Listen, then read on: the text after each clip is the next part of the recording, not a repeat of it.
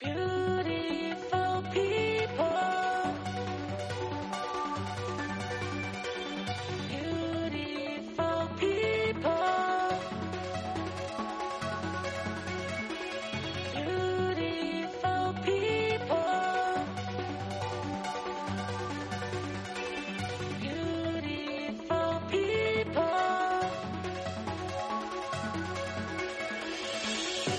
はい、皆さんこんにちは。ゲーマーズポッドキャストです。この放送は新作ゲームからレトロなゲームまで個人の趣味に偏った情報をお届けするゲーム系ポッドキャストです。皆様の日々のゲームライフのお手伝いができればと思っております。お相手は私、そうです、じいちゃんです。えー、配信が遅いでおなじみのゲーマーズポッドキャストですけれども、やっとこそさんね、重い腰を上げて、あの、収録、収録をしてるわけですけれども、えー早速ですね、えーお便りから参りたいと思いますが、えーおこじょうさんからですね、いただきました。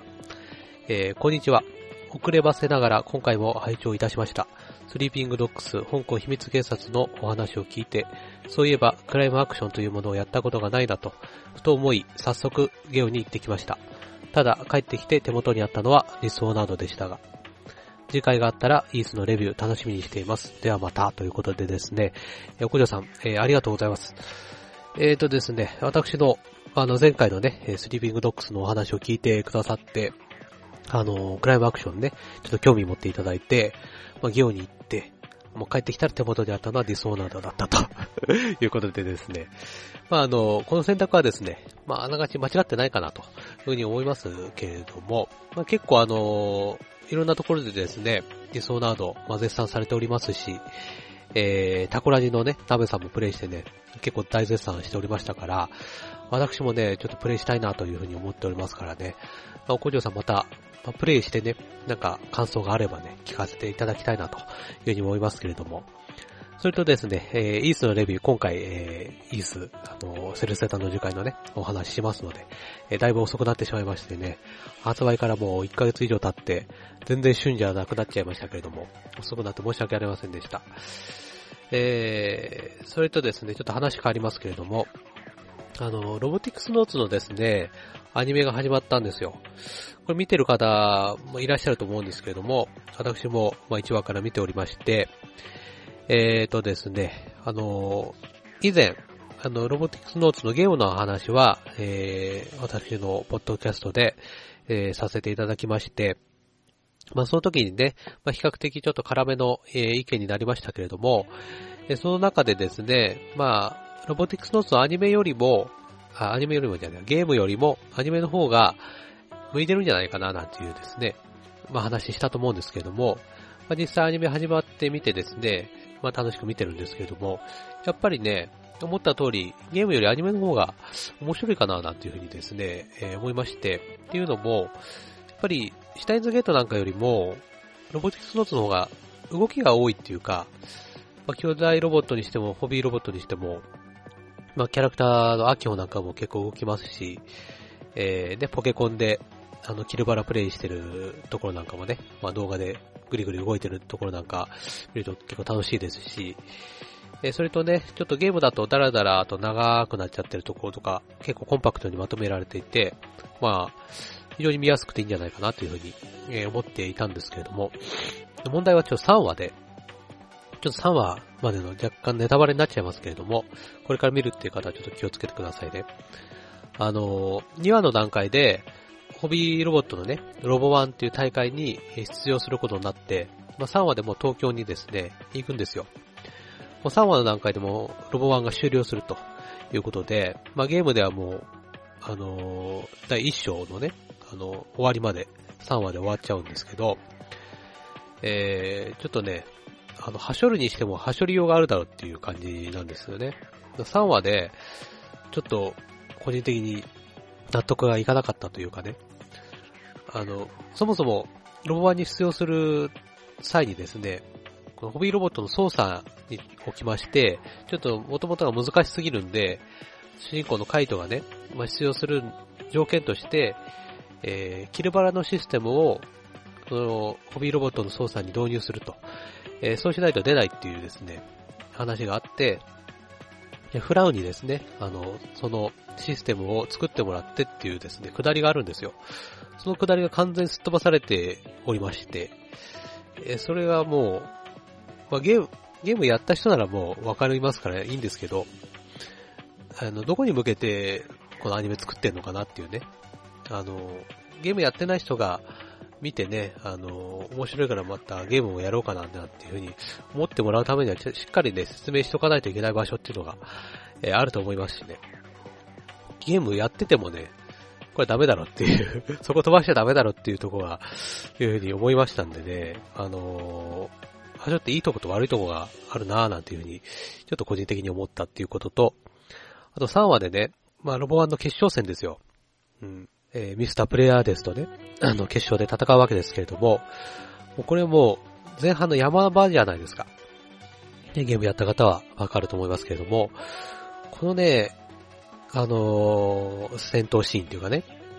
この試合はかなり楽しみにしていて、まあ、アニメではどういう風に再現されるのかなという風にね、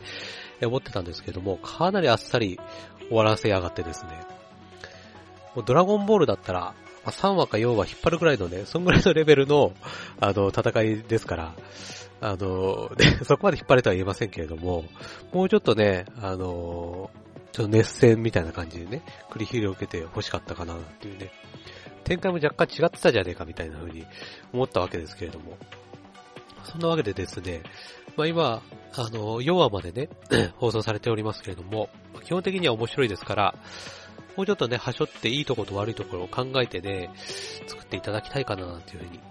えー思いました。で、まあ、今日面白いんでね、まだあの、見てないっていう方で、まあ、興味はあるっていう方はですね、あの、木曜の深夜にやっておりますので、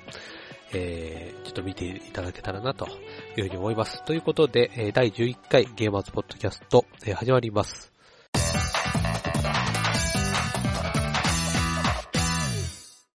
はい、えー、では本編参りたいと思いますけれども、いやね、かなりちょっと鼻声なんで、ちょっとお聞き苦しいかと思いますけれども、ちょっと我慢していただきたいなと、えー思います。えー今回はですね、イースセルセタの樹海について、えーお話ししたいと思います。えーこちらがですね、9月の27日にプレイステーションビータで発売されまして、えー価格がですね、7140円。結構高いですね。そしてダウンロード版の方が6200円という風になっておりまして、ジャンルはアクション RPG です。えー、ね、で、イースって言えばもうね、もうかなり古いシリーズですから、イースなんて知ってるよという風に思うんですけども、えー結構ね、ゲームをやってる方でも、名前は聞いたことあっても、プレイしたことがないと、内容はあんまり知らないっていう方、多いと思うんですよね。というのも、イースって、あのーまあ、どっから始めりゃいいんだよと。結構いっぱい出てるし、どれが本筋なのかっていうのがね、わかんないっていう方結構多いと思うんですよね。のずーっとね、あのーいろんなハードでね、リメイクとか新作とか出てて、どれが新作でどれがリメイクなのかっていうのもね、ごっちゃごちゃになってると思うんですね。しかもあの、一番最初に発売されたのが、1987年なんですよ。これが一作目で、ハードも PC88 で、あのーファミコンとかじゃないんですね。まあ、これもちょっとね、一般のコンシューマー機でゲームやってる人からしたら、ちょっとね、まあ、違うところから始まってるんでね。えー、まあ、PC で発売された後に、あのーコンシューマー機では PC エンジンとか、スーパーファミコンなんかで、えー、発売されて、その後ね、いろいろプレイス3、あプレイス2とかね、そういったハードでも、新作とかリメイク、えー発売されましたけれども、えーナンバリングではですね、イース7がですね、えー最新となっております。でね、あの、イースはもうシリーズ通して、あの、主人公が同じで、赤毛の冒険家、アドル・クリスティンっていうね、えーこの方が、まあ、主人公なんですよ。えー新作が出るたびに弱くなるというね。うん毎回ね、あのーね、いつも強くなってんのに、新しいシリーズになると、あの弱くなっちゃうっていうね。かなり弱くなるのが早いっていうね、主人公で有名ですけれども、このイースシリーズはですね、このアドル・クリスティンが、えー千数百年前に冒険日誌としてね、えー綴ったもの。これを翻訳やえ小説化されたものをプレイヤーが追体験するっていうですね、こういった設定になっておりまして、この架空の小説にはですね、えーゲームタイトルとは別に、別の署名がついておりまして、まあ時系列で言いますと、まあ、一番最初がですね、失われし古代王国。これの序章がですね、1に当たりまして、えーそして最終章が2に当たるんですね。そして2番目としまして、セルセタの樹海。これが4に当たります。で3番目がフェルガナ冒険記。えこれが3に当たりまして、4番目が砂の都ケフィン。これが5。で、5番目が翼の民を求めて。これが6で、6番目がアルタゴの五大流。これが7になっておりまして、えーこれで、あのーこのようになっておりまして、で、2番目のね、セルセタの樹海。これが4っていう風に言いましたけれども、そうなんですね。え実は今作のプレイステーションビータで発売されたイース・セルサタの樹海はですね、4のリメイクになるんですね。タイトルにナンバーが入ってないんで、ちょっと、あのー気づかない方も多いと思いますけれども、えー結構新作という風に思われがちでですね、あの PSP なんかで発売されているフェルガナの誓い、これは3のリメイクですし、えーナピシュテムの箱なんかは6のリメイクになっております。だからね、あの、結構ナンバーを入れないためにですね、新作という風に思われがちですが、かなりリメイク作品としてね、発売されているもの多いんですよ。ちなみに今回の4、あの、セルセタの樹海はですね、4のリメイクっていう風に言いましたけれども、あの、ちょっと特殊でして、イースシリーズは基本的にファルコム開発なんですけれど、あの、4だけはですね、ファルコムの原案をもとに、トンキンハウスが開発したスーパーファミコンのイース4マスクオブザサンっていうのと、えースーパー CD ロムロムで発売された、まあ、ハドソン開発のですね、イース4ザ・ドー・オブ・イースっていう2作品ありまして、まあ、どちらもセルセタの樹海を冒険する話なんですけれども、内容は結構違うんですね。しかもその、両方とも自社開発じゃないんで、で、今作の、まあ、ビータで発売されたセルセタの樹海は、初のですね、ファルコムが自社自社開発する4っていうことで、一応ですね、ファルコム側も完全新作という形でですね、まあ、歌ってるわけです。ではまあ、前置きはこれぐらいにいたしまして、いった CM です。タコラジは私、おっさんゲーマーの鍋がお送りする、おっさんによるおっさんのためのビデオゲームポッドキャストです。懐かしのゲームから最新の洋ゲーまで、おっさんゲーマーならではの視点でお届け。ゲームの時間が取れない社会人ゲーマー、一緒に遊ぶ相手がいない既婚者ゲーマーを応援するおっさんゲーマーズというコミュニティも運営中。詳細はカタカナでタコラジと検索してください。あ、びっくりしましたかね、一般のポッドキャストでね、CM、CM を流すというちょっと斬新な行為に出ましたけれども、これはですね、えー、タクラジのですね、鍋さんから、ちょっと、お互いのですね、ポッドキャスト間で、の CM を流してみないかっていうことでご提案を受けまして、ああ、いいですね、ということで、あの CM をね、お互いに作って、あのーポッドキャストでちょっと流してみようということでですね、今回から試験的にちょっと入れてみましたけれども、えーいかがでしょうか。あのね、あのー私なんかのポッドキャスト聞いてる方はもうすでにね、タコラジさん聞いてるんじゃないかなっていうふうに思いますから、あんまり私のポッドキャストで、えー CM を流してもね、あの、大した宣伝効果には繋がらないと思いますけれども、ちょっとね、あの仲がいいんだよっていうね、いう感じも出ますし、ね、あのゲーム系のポッドキャスト、そもそもあんまり多くないですからね、えーお互いに、あのネットワークと、ネットワーク繋がってね、おっさんゲーマーとして、仲良くこれからもやっていきたいと思いますけれども、まあね、私のポッドキャストの CM をですね、タコラジさんに流していただくなんていうのは、えかなりね、あの、リスナーもタコラジさんの方が多いですから、あの、CM になると思いますからね、非常に私はあありがたいんですが、こちらのね、あのーポッドキャストではかなり宣伝効果が低いっていうことで、あのー非常にね、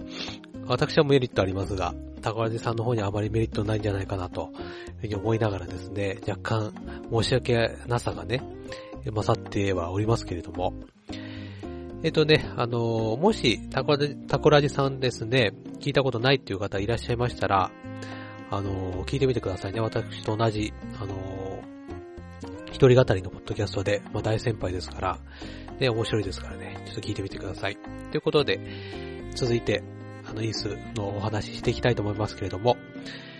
えー、まずね、あの、ネタバレに関してですけれども、あの、基本的にはなしの方向でやっていきますので、あの、安心して聞いていただきたいなというふうに思いますけれども、まずストーリーですが、えーもちろん4ですから、えーセルセタの樹海をですね、冒険する話なんですが、ゲームを始めますと、まあいきなりアドルが記憶喪失になっている状態から始まりまして、この設定はですね、これまでにはなかった、え設定ですね。で、一度、えー樹海に入って記憶を失って帰ってきたアドルがですね、もう一度樹海に入って、まあ、記憶を取り戻しながら、えー冒険をしていくっていうことになります。えー物語はかなり王道になっておりまして、非常にわかりやすくてね、あの、いいんじゃないかなというふうに思いますし、アクション RPG のシナリオなんかはですね、あんまり小難しいものどうかと思いますから、えーこのぐらいのものでちょうどいいんじゃないかなというふうに思いますが、ただね、ちょっとね、もうちょっと熱い展開なんかあってもよかったんじゃないかなっていうふうに、えー思いました。えーしかもね、エンディングなんかかなりあっさりしてますから、この辺もちょっと残念だったかななんていうふうに、えー思いますね。えーそしてグラフィックですけれども、えープラットフォームがね、えー PS ビータなんで、もちろんある程度の水準には達しておりますけれども、キャラクターが若干ぼやけてるように見えるかななんていうふうに思いました。まあ、イースシリーズはですね、基本的にキャラクターがデフォルメされておりますけれども、今作は、まあ、これまでのシリーズで一番キャラクターデザインに近い、えー、頭身になってるんじゃないかなっていうふうに思います。うん、かっこいい感じですね。で背景はなかなか、まあ、ビータならではですね、結構書き込まれてて、まあ、綺麗なんじゃないかなというふうに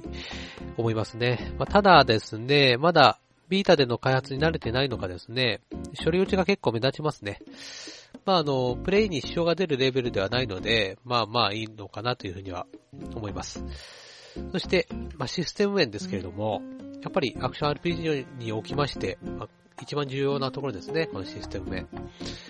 えー基本的にはですね、ほぼ E7 の、えーシステムを踏襲しているんですけれども、今作もですね、3人パーティーで進めるシステムになっておりまして、操作キャラクター以外はですね、えーオートで、えー動きます。えー四角ボタン、この、このボタン1ボタンで任意にキャラクターを切り替えることができるようになっておりまして、まあ、各各キャラクターにはですね、攻撃に、まあ、斬撃、打撃、射撃、この3タイプの属性がありまして、まあ、それぞれ得て増えてがあるんですね。まあ、柔らかい的には斬撃、まあ、硬い的には打撃、飛んでる的には射撃といったですね、具合で、え敵に合わせてですね、キャラクターを切り替えながら、えーね、ゲームを有利に進めていくというですね。まあ、このシステムはですね、本当に、え各キャラにですね、まあ、個性が出て、あの、セブンの時から非常にいいシステムなんじゃないかなというふうに思い思いましたからね。結構完成されてますから、まあいいんじゃないかなというふうに思います。そして、えー基本操作ですけれども、まずは丸ボタンで、えー通常攻撃。そして、えー、×ボタンで回避。三角ボタンで防御。R ボタンを押しながら、丸ボタンなどですね、対応したボタンを押すことで、えー必殺技。これはま設定が可能になっておりますけれども、そして L ボタンで、えーエクストラスキル。これはま超必殺技みたいなものですね。それと、特徴的なアクションとしまして、えーフラッシュガードと、まフラッシュムーブっていうのがありまして、えーまずフラッシュガードっていうのは、まあ、ジャストガードみたいなものなんですけれども、敵の攻撃が、攻撃が当たる瞬間に、まあ、ガードをすることで、まあ SP ですね。あの、必殺技なんかを使うために必要なポイントを回復したり、一定時間、あの、自分の攻撃がクリティカルになったりですね。そういった効果を得られるもの。そして、フラッシュムーブが、敵の攻撃が当たる瞬間に、回避することで、一定時間無敵になったり、スローになったり、する効果を得られると。えーね、このゆっくりになってる時間に、あの、でこちらの攻撃をね、一気に叩き込むみたいなえことができるようになっておりまして、こちらがね、どちらも決まると非常に爽快でして、やっぱりね、タイミングを見極めてですね、ボタンを押すっていうのはやっぱりね、えー面白いんですね。えーアクションはね、やっぱこういったタイプのシステムあると、まあいいアクセントになって、えーいいと思いますけれども、最近ではね、まあベヨネッタのウィッチタイムとか、まあ最近じゃないけど、鬼武者の一戦とかね、そういったタイミングを見計らってボタンを押す、っていうね、やっぱり爽快感がね、えー、いいですから。かといってこれが便利になりすぎて、まあ、それだけのゲームに、えー、ならないためのね、バランス調整が大事なんじゃないかなというふうには、えー、思いますけれどもね。全体的にレスポンスは非常に良好でして、まあ、爽快感があってね、えーサクサク進みますけれども、まあ、よく言えば手軽でいいんですけれども、個人的には若干物足りないかなというふうに思いましたね。正直ジャンプアクションはあった方がいいと思いましたし、せっかくね、あの必殺技なんか非常に豊富なのに、通常攻撃から必殺技につなげるぐらいなんで、敵をね、打ち上げる技があるのにそれを通撃する手段がないと言いますか、まあ通常攻撃から打ち上げ技、そしてジャンプしてから、えー通常攻撃からの、あの、空中コンボからの打ち落とし技ぐらいね、えーできてもよかったんじゃないかなというふうに、えー思いますね。まあ、あの、難しい操作になってしまうんで、まあ、現状のものになったのかもしれませんけれども、まあ、アクション上級者のためのね、攻撃手段としてはね、あってもよかったんじゃないかなというふうには思いました。そして、サウンドですけれども、ファルコムといえばですね、音楽に定評にあるメーカーですから、まあ、今作も非常にいいんですけれども、特に4はね、音楽非常にいいっていう風にですね、評判が良くて、えースーファミの、あの、マスコブ・ザ・サンとかですね、まあ、スーパー CD ロムロムのザ・ドン・オブ・イースで使用されていた曲のですね、まあ、アレンジになってるんですけれども、こちらのイースファンはですね、まあ、どんなアレンジをされているのかっていうのが、えー楽しみだったっていう方も非常に多いと思いますけれども、過去の曲をですね、私も聴き比べたりしてみたんですが、個人的にはね、なかなかいいアレンジなんじゃないかなっていうふうに、えー思いますけれども、これはまあ人それぞれね、えー、ファンは、もうふざけんな、こんなアレンジ、ふざけんなっていうね、方もいるかもしれませんけれども、個人的にはまあまあいいんじゃないかなというふうに思いましたが、えー、ラストダンジョンの曲がね、あの、非常に良くて、人気なんですよ。えーこれがね、どんなアレンジされてるのか非常に楽しみだったんですけれども、そしたらね、その曲がありませんでしたからね。これにはちょっとね、あの、ダメだよと思いましたけどもね、お願いしますね、ファルコムさん。これ、このためにね、ゲーム買ったっていう方もね、ゼロじゃないと思いますからね、いけませんよね。でもね、あの、個人的にはフィールド曲がどれもかっこいいなというふうに思いました。逆に、ボス戦なんかはね、イース7の方がね、良かったかもしれないですね。あんまり盛り上がれなかったかな、ボス戦に関しては。ともあれ、まあ、全体的にいい曲多いですから、まあ、新しいエリアとかね、まあ、ダンジョンに入った時に、まあ、どんな音楽だろうっていうね、そういった楽しみもあります。そして、えーやり込み要素ですけれどもね、まあ、今作はクリアまでだいたい20時間、まあ、前後かなというふうに思いますね。えーと、アクション RPG におきましてはだいたいまあ20時間前後ぐらいがベストなんじゃないかなというふうに、えー思います。実はクリア後のですね、隠しダンジョンとかそういったものはないです。えー、ですがですね、レベルとかお金、武器、防具など引き継いで、まあ、2周目をプレイするっていうことはできるようになってますね。まあ、いわゆる、まあ強くてニューゲームですね。えー難易度も変更可能ですし、まあ、一度クリアするとナイトメアというですね、あの、超高難度のえモードも追加されますから、まあ、それに挑戦するっていうね、でもある、ありますし、私はやりませんけどね。まあ、まあノーマルやったらお腹いっぱいですからね。まあ、よくね、まあ、やり込みやり込みうるさいやから言いますけれども、やり込みっていうのは本来ね、自分で目標を決めてやるものなんで、あのだノーダーメージでクリアするとか、初期装備だけでクリアするとかね、テテクニック的なものですから、用意されたものといいますか、明らかにここをやり込んでください的なね、時間を費やせばできるようなものってどうなのかなっていうふうに個人的によく思うんですけれども、最近ちょっとね、このやり込みに関して視点がずれ、ずれてるんじゃないかなというふうに思います。あとはね、あの、2週目にしか出てこない装備とか、イベントか、イベントとかね、あると思いますけれども、よく同じゲームを2週やらせようとする するやつあるでしょ？ねあの、どんだけ自分のゲームに自信持ってんだと。同じゲーム2週やらせようとしてんじゃねえよってね、えー思いますけれども。1週目で全てのコンテンツを楽しませるようにすべきだと、私は思いますけれども。まあ実際ね、それで、え楽しめてる人がいるのも事実ですから、まあ否定はできないんですけども、個人的にはあんまり好きじゃないですね。それと、ビーターならではの要素としまして、まずはタッチ操作ですけれども、まあ、アイス、あ、アイアイテム、アイスじゃね。アイテムを使用したりするときに、まあ、いちいちメニューを開いて、アイテム欄を開いて、みたいな、あの、二な二度手間にならないようにですね、アイテムアイコンをタッチすれば、すぐにアイテム欄が開くとか、えー、プレイ画面のズームイン、ズームアウトをですね、ピンチイン、ピンチアウトで調整したりとか、あの、スマホとかでよくやる、つまんだり開いたりする、あの動作ね。これでズームアウトとかズームインができます。あとは背面タッチなんかで、えー、作戦変更したりとかですね。なかなか操作感は良好になっております。あとはダンジョン内のですね、謎解きなんかにも使ったりしますけれども、まあ、あの、新感覚みたいなものではありませんけれども、まあ、比較的効果的にね、えー、ビータのタッチ操作は使われてるんじゃないかなというふうに思います。あと不満点ですが、まあ、一番でかいのは処理落ちですね。これ結構ひどいんですよ。さっきもちょっと言いましたけれども、ひどいところになると、コマ送りレベルになるところもあるんで、これはですね、ちょっとね、どうなのかなというふうに思いました。あの、その辺に関しては E7 の方が、ね、こんな処理落ちなかったですから、やっぱりまだ、のビータの開発に慣れてないのかなというふうには思いますけれども。あとはね、あの、ボイス。これに関しては少なすぎますね。まあ、挿入ムービーなんかもありませんし、ちょっと盛り上がりに欠けるんですよね、このボイスないと。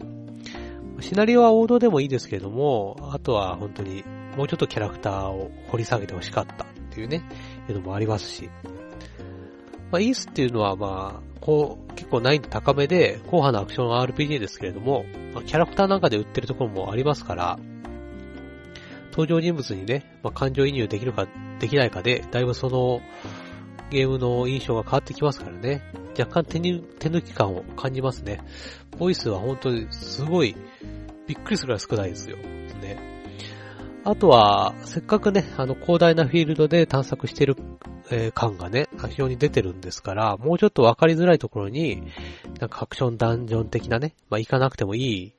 えー、まあ、隠れ里とか、そういうものあった方がね、まあ、探索する楽しみがあってね、面白いんじゃないかなというふうには思いましたけれども。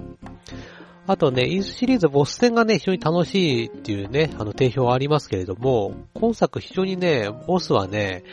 ご了承、ご了承感が強くて、あんまり戦っててね、面白いっていう感じる仕掛けがなくてね、ボス戦に関して言えば、イース7の方が上だったんじゃないかなっていうふうに思いましたね。まあ、こんな感じですね。うん。ちょっと不満点多くなってしまいましたけれども、まあ最近ではね、ミオルシ型のアクション RPG、ファミコンスーファミ時代のね、まあ、ゼルダの伝説だったり、まあ、聖剣伝説のようなタイプのものっていうのはかなりね、えー、少なくなってしまいましたけれども、やっぱり楽しいですね。まあ、細かいところで不満はあるものの、昔ながらの良さを残しつつですね、新しいシステムも盛り込んだ、まあ、良作のね、アクション RPG に仕上がってると思いますから、11月15日にですね、まあ、体験版なんかも配信するらしいので、それをプレイしてからですね、購入を考えてもいいと思いますし、シリーズを通してですね、プレイしていなくても全く問題ないゲームですから、あの、PS ビータで、アクション RPG 手軽にプレイしたいっていうのであれば、イースのセレセタの樹海はですね、おすすめですよ。やっぱりね、あの、絶滅危惧種と言いますか、こういったタイプのアクション RPG はね、あの、ずーっとね、続けていってほしいし、なくなってほしくないですね。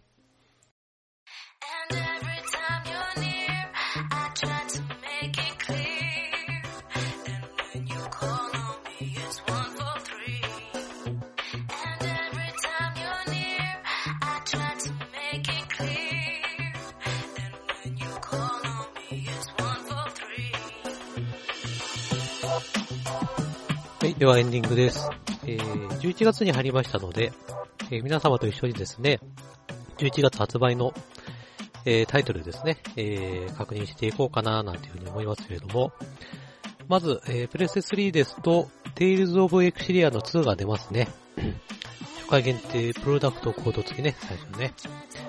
まあ、あのー、発売日に買わせるためのね、え、ことをいろいろ、まあ、バンナムも考えてるんでしょうけれども、えー、あんま良くないな、こういうのはな。まあ、えー、ね、中古をね、えー、中古対策なんでしょうけどね。うん。まあこういった時代でしょうから、まあしょうがないのかなとは思いますけれども。ね、えー、でもまあ、テイルズ・オブ・エクシリア2に関してはですね、まあ、テイルズシリーズ好きな人多いですから、えー、まあね、期待して待ってたっていう方も多いんじゃないでしょうか。で私はですね、前作のエクシリアの1がね、あまり面白くなかったんで、2に関してはどうしようかなというふうに思ってまして、まあ、それこそ、中古が出てからね、うん、安くなってから買おうかななんていうふうにも、えー考えております。えー、そしてね、あの、狼の絶景版が出ますね。えー、狼の